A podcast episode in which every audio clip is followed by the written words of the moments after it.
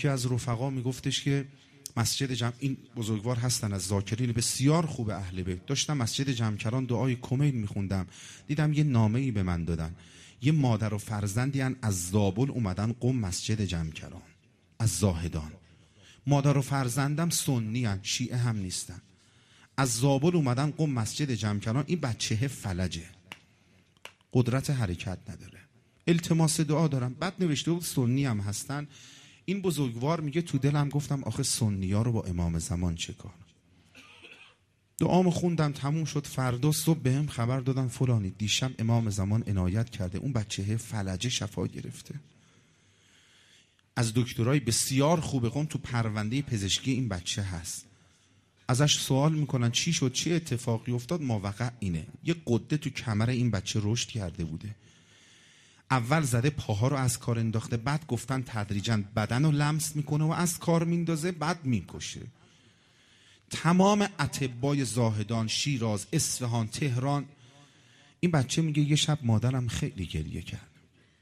رو کرد به بابام گفت این مرد تو که همه اتبا ما رو بردی این شیعه ها یه طبیب دارن بهش میگن امام رضا.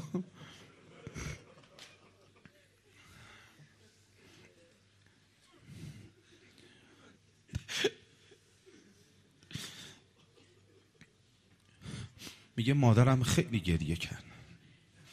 رو کرد به بابام گفت تو که همه اتبا ما رو بردی این شیعه های امام رضا دارن یه طبیبه فردا مهیا شد ببره.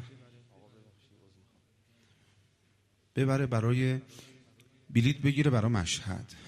مادرش شروع کرد گریه کردن. گفت بلیت برای مشهد نگی بلیت برای قوم بگیر. چرا؟ دیشب یه آقایی تو خواب دیدم نورانی به من گفت ایزن شفای بچت قومه مسجد جمع کردم پاشو بیا قوم. بلیت گرفتن شب جمعه رسیدن قم مسجد جمکران یه مسجد شلوغ. مادرم گفت دخترم عزیزم اون آقایی که منو تو رو از زابل کشونده قم مسجد جمکران تو و خاره همون بیرون رو خاکا نشستیم. مادرم رفت برای تجدید وضو من تکیه داده بودم یه وقت دیدم یه نوری به پهلوم خورد. توجه نکردم. باز دیدم یه نور خود. مرتبه سوم نگاه هم افتاد یه آقای نورانی و کنار خودم دیدم. بچه هیئتی. این بنده خدا سنی بوده ها شیعه هم نبوده ها اون ایلیا مسیحی بوده شیعه هم نبوده ها حواست با من هست یا نیست؟ سنی بوده اون یکی مسیحی بوده شیعه هم نبوده ها چی کار باید کن دستمون خالی خالی. میگه مرتبه سوم باز دیدم یه نوری به پهلوم خورد.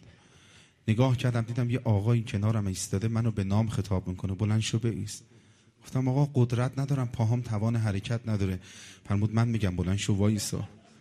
عرض کردم آقا توان ندارم. یه وقت اون آقا با انگشتاش یه اشاره به زانوهای من کرد. یه وقت به خود اومدم دیدم رو دو تا پاهای خودم وایسادم